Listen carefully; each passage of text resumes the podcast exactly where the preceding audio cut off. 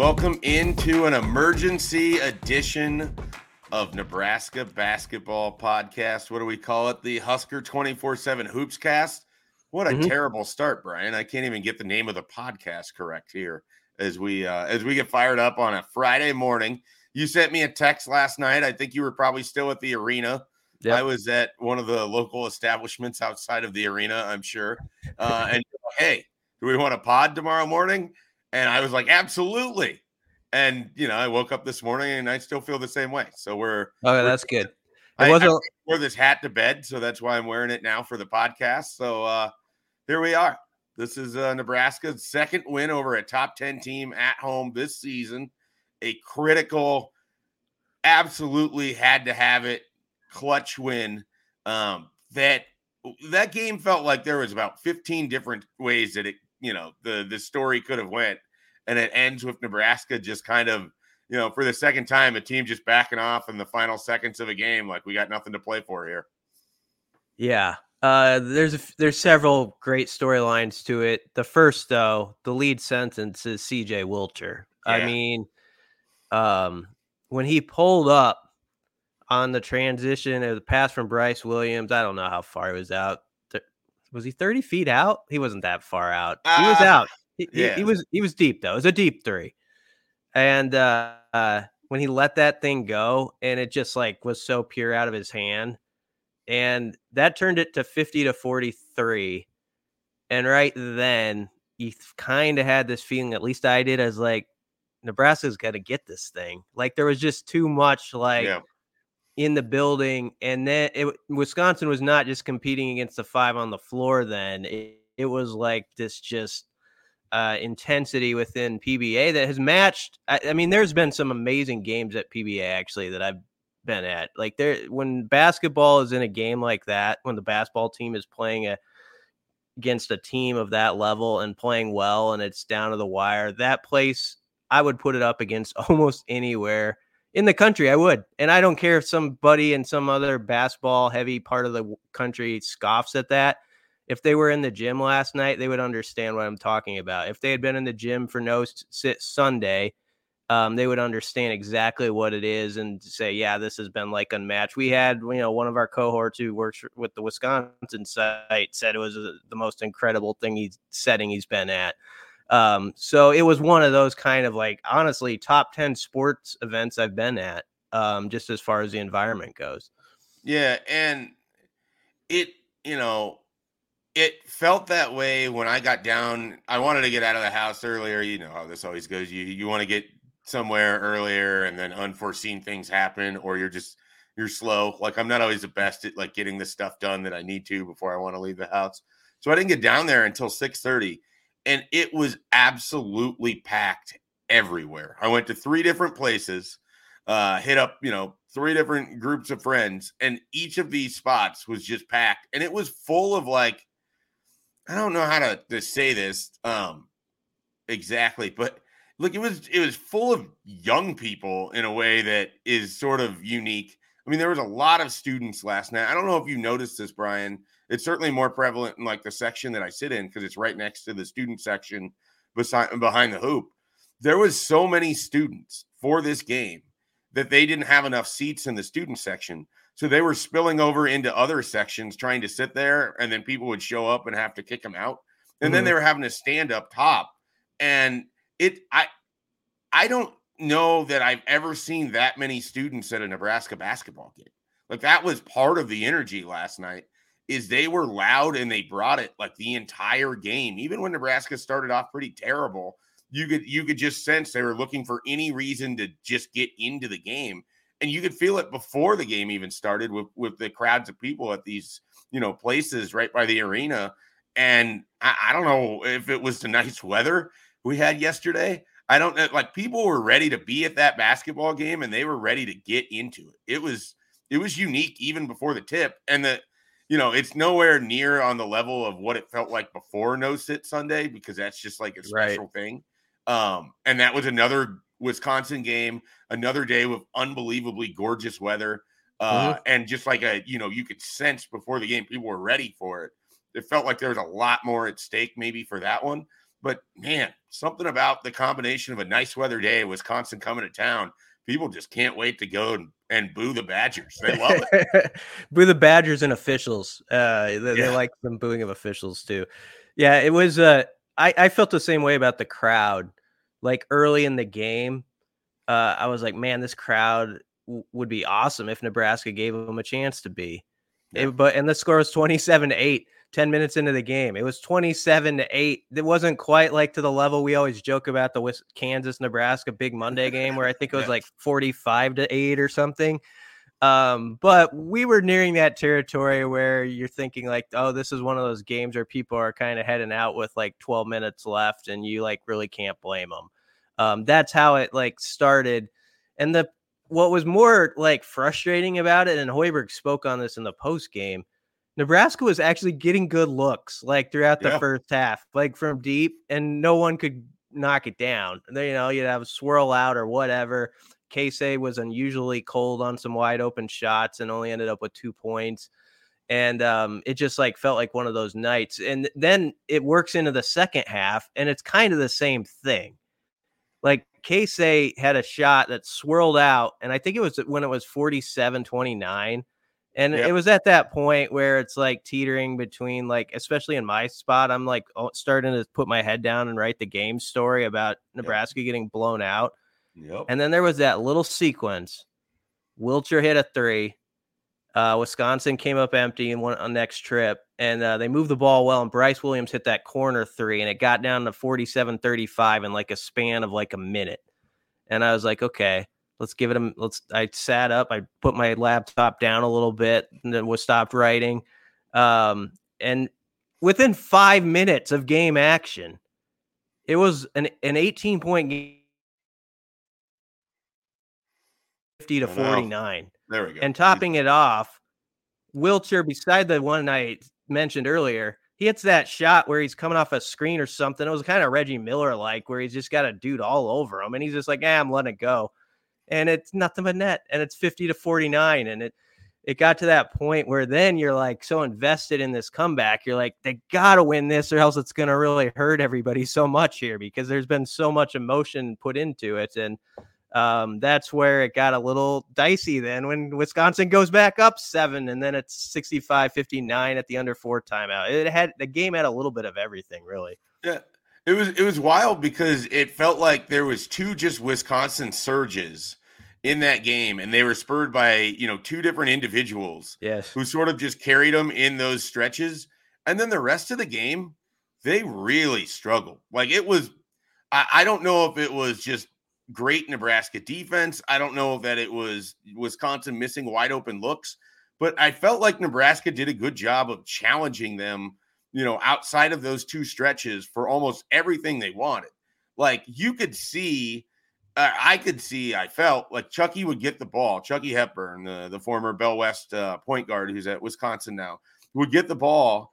And you could see that he wanted to do something with it. And he just has either Hoiberg draped over him or Brice Williams on him at times. And they just like, they didn't give him a lot of space. And so he, he couldn't even really, I think he had one of his kind of step back uh, that he hit he mm. he like couldn't clear out enough with his arm. Like they did a really nice job outside of against AJ Storr. And then I don't remember who the other guy was. I think it was number Max, 11. Max Klesmit. Yeah. And he, I mean, he was feeling it in that yeah. stretch. And that was the only reason that game got to overtime for for Wisconsin's perspective because everybody mm. else was gassed. And so uh, for Nebraska to kind of weather both of those and just keep chopping wood, it just goes back to, to something we've talked about where their mentality this this is what separates them from previous Nebraska basketball teams. They have way more mental toughness than what we are used to seeing on the basketball court. And it's wild because at times you're like, how is this the same team that let it go against Minnesota or sort of felt like they quit during that Creighton game or no showed against Maryland? And yet at home, they're like Herculean. It, it's incredible. It really is. Yeah. Uh they feed off the crowd and the crowd feeds off them and it's it's a pretty lethal combination. I mean Wisconsin back to them real quick. AJ Storr 28 points. I mean, he he's maybe first team all conference player. He had 28 against Michigan State, you know, in the previous game, I believe. And uh Klesmit, then you're you mentioned him. He goes on that run. He had two points, Schaefer, prior to that run. Then he can't miss. And he has 11 in a row that he scores for Wisconsin to give him that 65 59 lead. But the, the guy then who was just unbelievably clutch was Rienk Mast. And when I, I actually went back through the highlights and looked at some of what he did, and it was incredible. Um, when it was 63 56, Wisconsin, he hits a shot. He was actually on the state logo, like the beginning of the state tracings. yeah. like he, he was there. So it wasn't, it's not like exaggeration. You know, you hear the announcer from the low, he was actually like within the state boundaries. He had crossed over, he could get a runza. Um, what part of the state? Like I forget how it lays. I always forget which direction it lays out. Do we know what town or what county he would have been standing in? I should have thought about that. Um, I'm trying to think how the floor is I, I don't want to talk about it. I, I'm, I'm going to mess it up. Okay, I'm sorry. I, am going to say something that's going to show that I've been an Omaha and Lincoln boy my whole life. So you, I just need to steer clear of it. Understandable. Um, so uh, I respect all the other parts of the state, though. I love the state. Um, uh, we hope people out uh, out west are listening. Um, so that made it 63 59. And then 65 62. They had done it defensively to give them this opportunity because Wisconsin went three minutes from like the 330 ish mark to 30 seconds, 20 seconds without scoring. So Nebraska kept getting stops to kind of keep them in it with a shot. And then Rienk hit that step back three, and that was tough. I mean, he had a guy right on him. That's what he talked about in the post game. He's like, I was gonna do something, I and I let it go, and it was like out of body, is how he explained it. Um, and it was a pure shot. So that's what gets him to overtime. And then um, he has the hook right away that gives him the lead. Then he has the feed to Juwan Gary for the and one, which was beautiful move by Gary too. And it, I think Gary did some nice things late, which I think is really going to help him going forward. Um, played 33 minutes, by the way. And then Mast hits that other hook when the shot clock was running down to make it 76 72. And it, so all that's like five plays that were just like big time plays that – I don't know. We're just not used to seeing um, yep. from. I always hate to say that because we have seen some good Husker teams with guys who were clutch like Petteway and Shields and stuff. So it's it's existed here, but it's just not as routine to us. And so it's always exciting when someone just like meets that moment. And I thought Brice Williams uh, was pretty good late too. Like we can't take for granted. We've talked about this team's free throw shooting. He hit the yep. one and one when it's tied in regulation ended up hitting six of six, counting overtime down the stretch to melt the game away. Um, that's also something we didn't used to always see. So that's a nice component. Well, and they actually struggled early in the game at the free throw line. Like, you know, you get into overtime, you're like, oh man, if you didn't go 12 and 19 here, you know, if you're 13 of 19, this game is over. Yeah, that's how my brain always works. Mm-hmm. And um, I I thought Brice Williams had another sort of quiet stat filling game where then in overtime you sort of see like he's, he's able to make those free throws. I like this. I, I knew exactly what they were going to do on that final look. He was going to get to the corner of the of the um, free throw line and then try to, to take a jumper there. And it felt like he didn't get enough steps in, and so the shot was just a little bit short uh, at the end of regulation. I like that he's comfortable being that guy in that situation. I, you know, I, you and I have talked about that multiple times, but it's all the other stuff he kind of does right now. Like he is a, he had nine rebounds last night. He almost had a double double. He had multiple assists. I think he had a couple steals. He was getting his hands on some passes. He had some dumb turnovers and some dumb moments early in the game. Um, but it's just like they they do a really nice job of playing with each other they do a nice job of picking up the guys who aren't playing well. I mean, think about how often this year, I mean, they won games without Juwan Gary. Rienk Mast really struggled in the Northwestern game, and they were able to win in spite of it. Uh, you you don't always get the best version of CJ Wilcher or Brice Williams or Sam Hoiberg, and currently right now Keisei Tominaga, and they're able to kind of have enough depth, enough guys step up at, at the right times. You know, I, I think some of the secret sauce of this team is that they're so deep that if it's an off night for somebody, another player is going to be able to, to step into the role and help out. I mean, Josiah Allick basically carried him in that first half against Northwestern.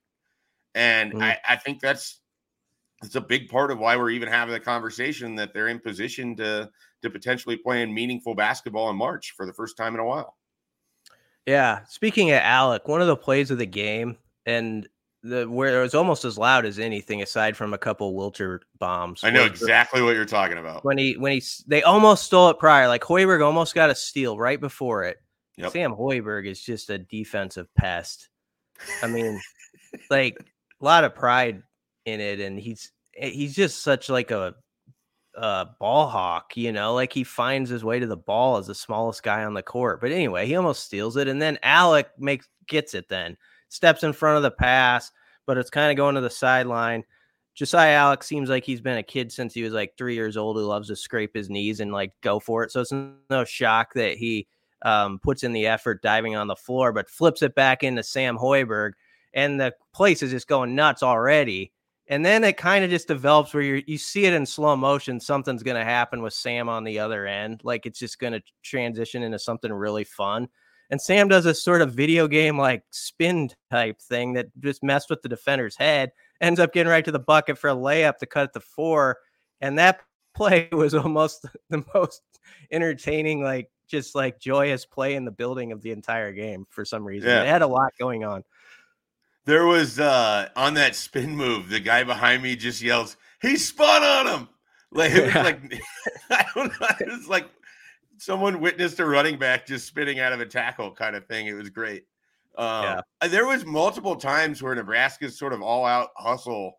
They got some of those loose balls and they saved possessions or they saved rebounds by, you know, there's a couple times where Josiah Allick is basically jumping out of bounds with the ball and whipping a pass to someone. They had a really nice possession in the in the first half where they saved an offensive rebound, worked it around with outstanding passes. It gets to the Keisei Tominaga wide open in the yeah. wing for that three, and he just wasn't able to make it. And you're like, man, is it just is this what it's going to be tonight? Because you could, I mean, there was no question, even when they were struggling early, like the effort was there. Like that was never in doubt at yeah. any point in that game. Um, and just uh an all out, you know, fantastic night at Pinnacle Bank Arena. I I I posted this on on Twitter this morning. I'm I'm curious your thoughts. Is it just as simple as the way the game flow works and the compactness of an arena that Pinnacle Bank Arena is like turbocharged where Memorial Stadium doesn't always have that kind of feel? It can. Michigan 2021, mm-hmm. Miami 2014, the end of Michigan State 2015. Really good games, really big situations, yes. But sometimes it, you know, I, I just look at, at Pinnacle Bank Arena and it's like it's unquestionably the best venue for Nebraska sports right now. And maybe the, yeah. the people at the, the Bob Devaney Sports Center would have a lot to say about that with volleyball. Oh yeah, certainly. Def- yeah. Um, but at least in terms of a large crowd, because I think volleyball's capped around two thousand. Is that what they're at? No, no, they're pretty. They're up there now. They're uh, is it?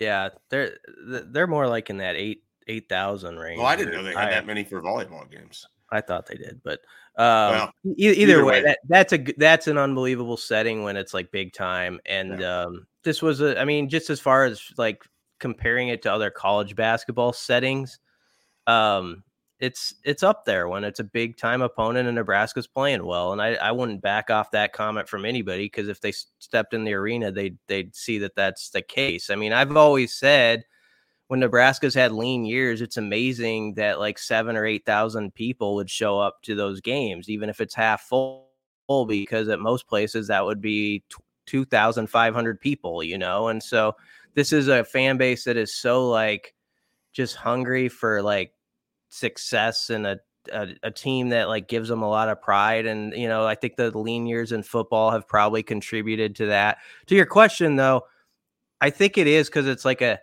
it's a compact arena you play more games so you're going to get like a few ranked teams per year in there and and, and you're going to get a couple close games where it's just tense and there's it's going to be settled by four points or less or a bad call and i i think that adds to it but there's no doubt that um, the fans impact that team in such a way that Brice Williams, like after the game, had a quote, and I'm paraphrasing him, but it's basically like you don't want to disappoint them.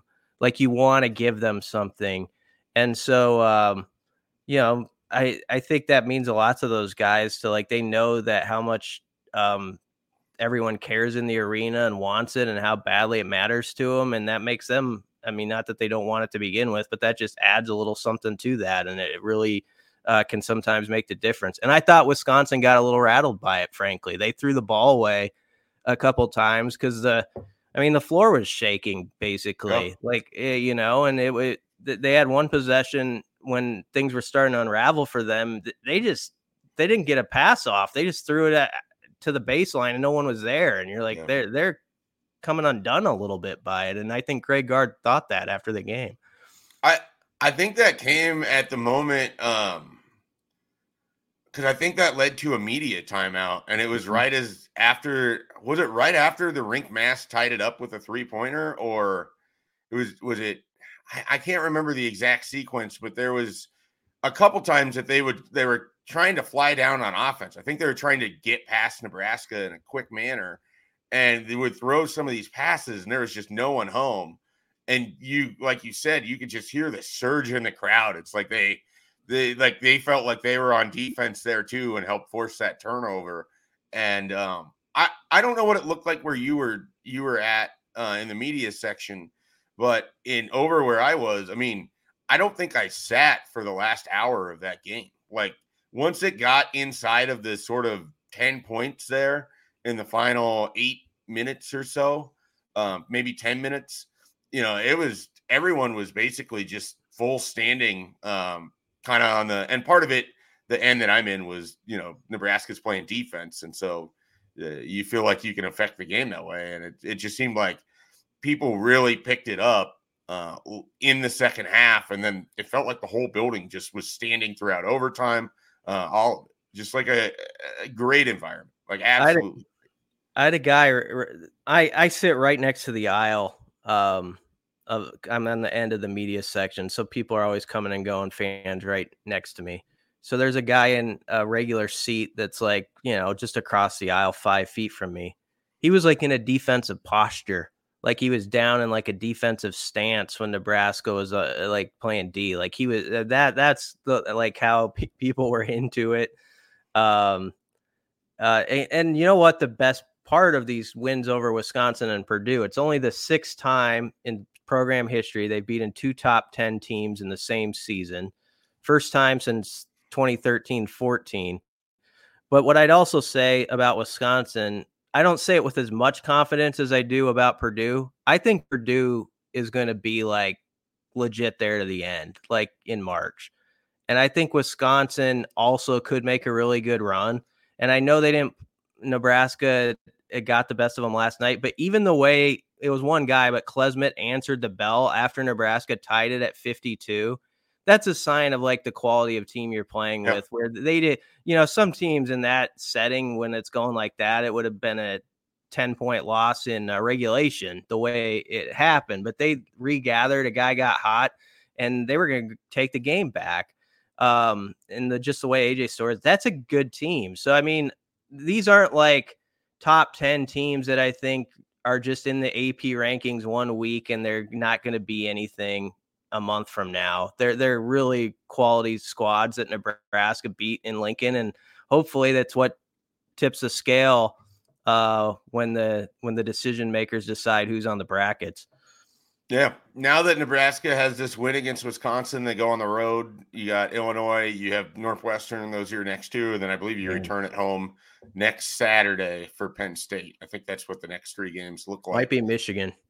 Might be Michigan. Okay. Well, there's there's a team in there that they play and they wear blue. So I feel yep. feel okay about at least saying that. Um, do you think like do you think they have a better than 20% chance in either of these road games? Uh, Northwestern, I do. I think it's gonna be really tough though. Illinois, yeah. I'm not. I'll be honest. I'm not anticipating much um, for that one. I'm, I mean, we're in this. We're in lockstep on that. I think if they were to get one of these two, it would be Northwestern. I think they match up okay with Northwestern. Uh, I think having Juwan Gary will be a benefit for them. They didn't have, like people forget they didn't have them against Northwestern when they beat them at home. Uh, but I, I'm with you. Illinois is is difficult. Sorry to jump in there. No, I um, this is the second time they've won a, one of these games. So much emotion against the top ten, and then it's a three day three days later, it's another game. Um, what was advantageous for him going into Wisconsin? Um, for those who are tracking like what Hoiberg said prior to the game, they actually had three full prep days where they could get on the floor. They can't, that doesn't usually happen in season, like, because you have to take days off. There's like certain rules you have to abide by. And so Nebraska was out there three times with actual practices before Wisconsin, not not really licking their wounds from what happened at Maryland, but uh, like I think just pissed off like at who they how they represented themselves and what the narrative is about them on the road. And so they're basically like, we're playing ball. We're not going to pay attention to the load management stuff, all this. We're just, we're going to go out there and we're going to get after it. And we're not going to let other teams in this league call us soft or think they have something on us uh, from these other games. And we're going to turn the script on that. And so um, I think they had that determination from the start. Um, last night, even though it didn't go well. Now, can they get that same energy back after everyone's going to pat them on the back today and all over social media? It's going to be talking about it still. Well, you're trying to get ready for a team that's top 15 in the country. It's going to be very difficult.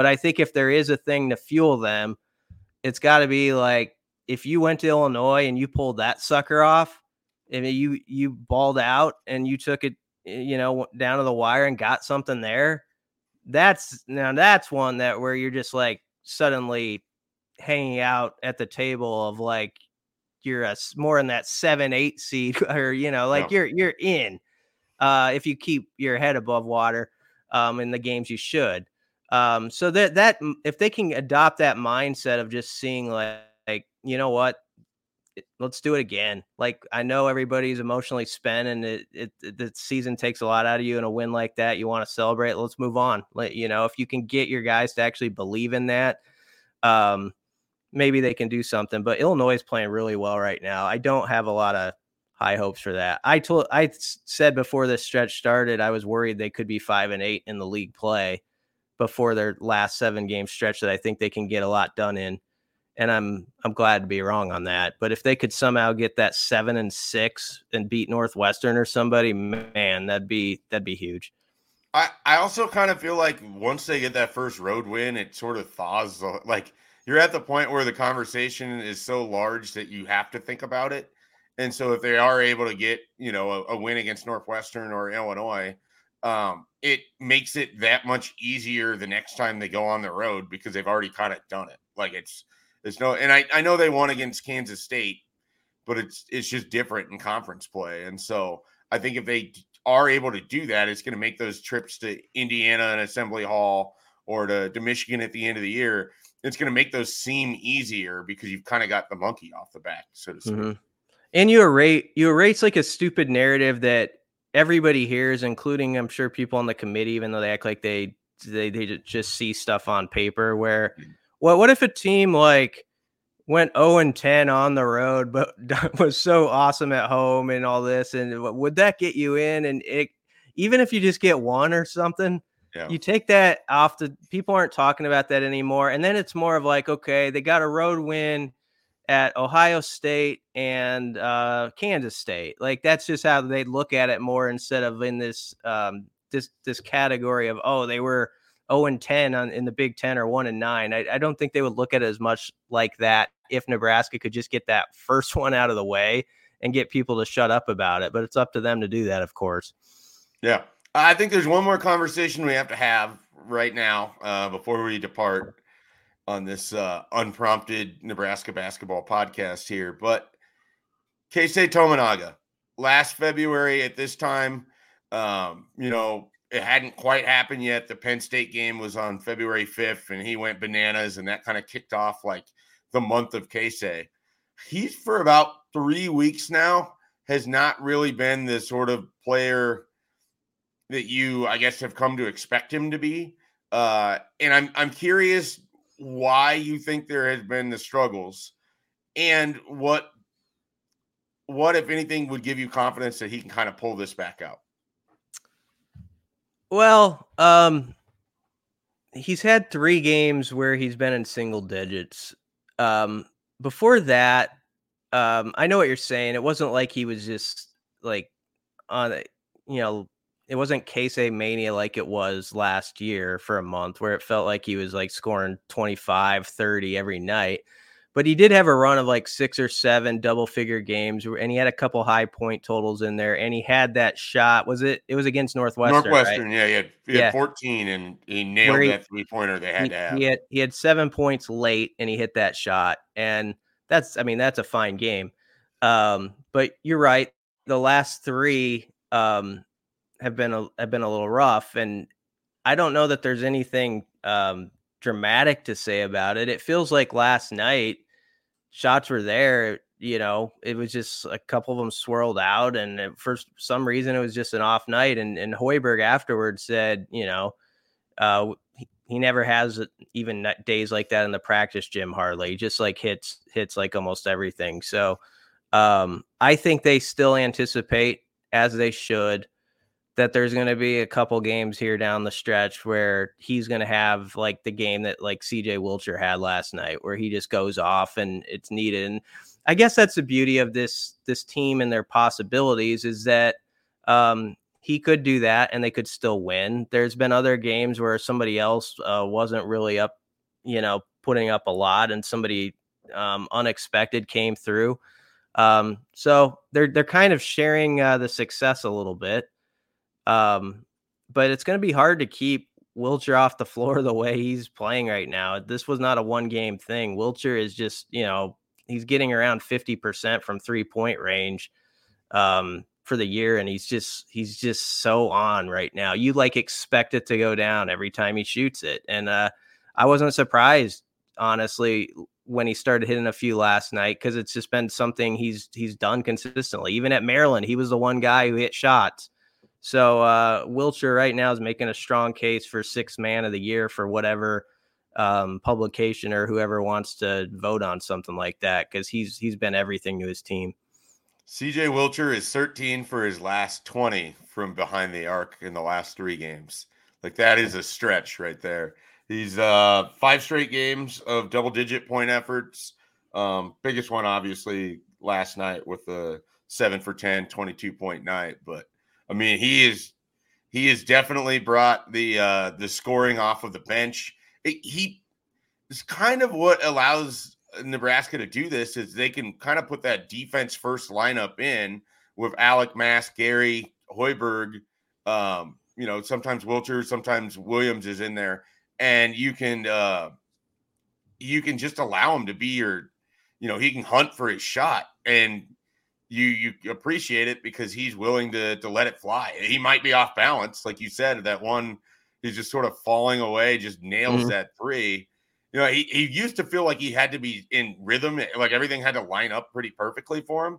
And now the confidence is so big that like he's just letting it fly. Like it's it it's so much fun to watch when a shooter is on like that. I mean, it was like Keisei last year at times. You just knew when the ball was leaving his hands that you Nebraska had a great chance to score. Yeah, you know the underrated part of that comeback, um, and this is goes to what you're talking about, is Wisconsin had some defensive possessions uh, in crunch time that went exactly as they would have wanted it to, and Nebraska still ended up scoring. And I, I think of the case where CJ hit a couple of tough two pointers late he hit well he hit one that tied it at 52 that was not an easy shot sort of in the left corner for two. Um, and then when nebraska was down 65-60 they had to score on this possession it felt like to me and it was not going well. Um, and brice williams kind of regathered himself and ended up taking like an 18 footer yeah i so, wondered if it was brice on that because i i mm-hmm. had brice in my head it's kind of the top of the key. Yeah like he is sort of a step back, and you're thinking, well, this is not the look you want, but someone's got to shoot it, and then he made it. Yeah.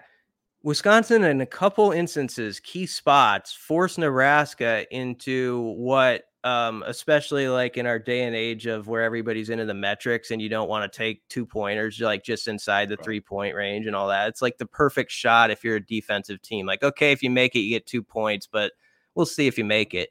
And Brice uh, knocked that shot down. They had like three or four of those type of plays that were tough two pointers. And um, I think those are so huge, like for a team, like lifting a team too, like, you know, where you know it was a rough offensive possession, but you still got away with it and you came up with points. And um, on that particular possession with Brice and earlier with CJ, I thought those were both situations where, man, those are some tough shots that won't get talked about as much, but they had, they kind of needed in those moments to get to where everybody wanted it to get to. Yeah. Anything else you want to uh, to get to here in this podcast? I don't think so. Um, I I'm prepared for Sunday. I don't want to end it on a downer. I'm I'm not expecting anything amazing Sunday, but I'm also prepared for like people who go and I get it. They're on five on the road in the league. So if they go on six, it's easy to pick at it again. But I mean, let's just be real. They're going to play the number 14 team in the country that's playing really well. Three tough you know, venue just to begin with, even when they're not this good. Yeah, and Illinois is playing for seeding and all this stuff. I mean, it's going to be a tough game. And so I don't know that this particular game, I'm just telling people in advance, if it doesn't go as you want, is the one to be like where you crow about uh, the negative part that you like to you know talk about. Like i think i think there will be time for that perhaps and maybe they'll go stun them at illinois but it's going to be a, a tough like uh, a tough challenge and that's why what happened thursday night was so big because it gives you one more quad one win um, it gets you closer to being six and seven, seven and six going to that stretch. Everything about it was was huge, and all. Oh yeah, it was also like one of the best environments for a Husker event um, I've been at. So that that too. Yeah, it just kind of this season just sort of has almost that sort of fairy tale feel to it. Uh, but they got to do the work to to keep that going, and um, you know it'll be interesting how it how it plays out against Illinois and and what it looks like ultimately against Northwestern as well. Uh, but the good thing is, Brian, we'll be back here next week having the same similar conversation, but maybe, just maybe, it's a little bit different know. this time. You never know. You never think, you know, Wisconsin, what was it, 120 and 0 when winning by uh, 16 or more until last night? They were uh, 120 and 0 since the turn of the century when leading by 15 plus at halftime, which I will, will I will admit is a stat like a lot of teams would have a pretty good record with if you're up 15 sure. or more at halftime nonetheless, some people were calling it into question because they're saying, hey, hey, hey, I thought Nebraska was down 17 to them last year in PBA, which they were and won, and that's true. But it was an 11 point. It was an 11 point game at halftime and got to 17, um, which is actually more impressive that you came back from 17 somewhat into the second half. But in a weird way, it's like they erased their Minnesota loss, in which the same scenario played out. They're they're on the road mm-hmm. cruising mm-hmm. to a victory and then uh, some way somehow end up fumbling that game away. Minnesota's a, yeah, Minnesota's actually they're a tough they're kind of a tough matchup for Nebraska. I, I was talking about we'll super athletic. Yeah. Um and they they come to Lincoln down the stretch. That'll be a big one. So there, there's a lot of work to do still, but uh, last night was sure fun. All right. Well, we will uh, check back in next week with the normally scheduled edition of the Husker 24 7 Hoopscast. Thanks for joining us on the emergency pod. Be sure to check out all the work Brian's doing covering this team at husker247.com. Plenty of good coverage coming from the game. Uh, plenty of great social media reaction that you can find on husker247.com as well. Uh, for Brian Christopherson, I'm Mike Schaefer. We'll catch you next week.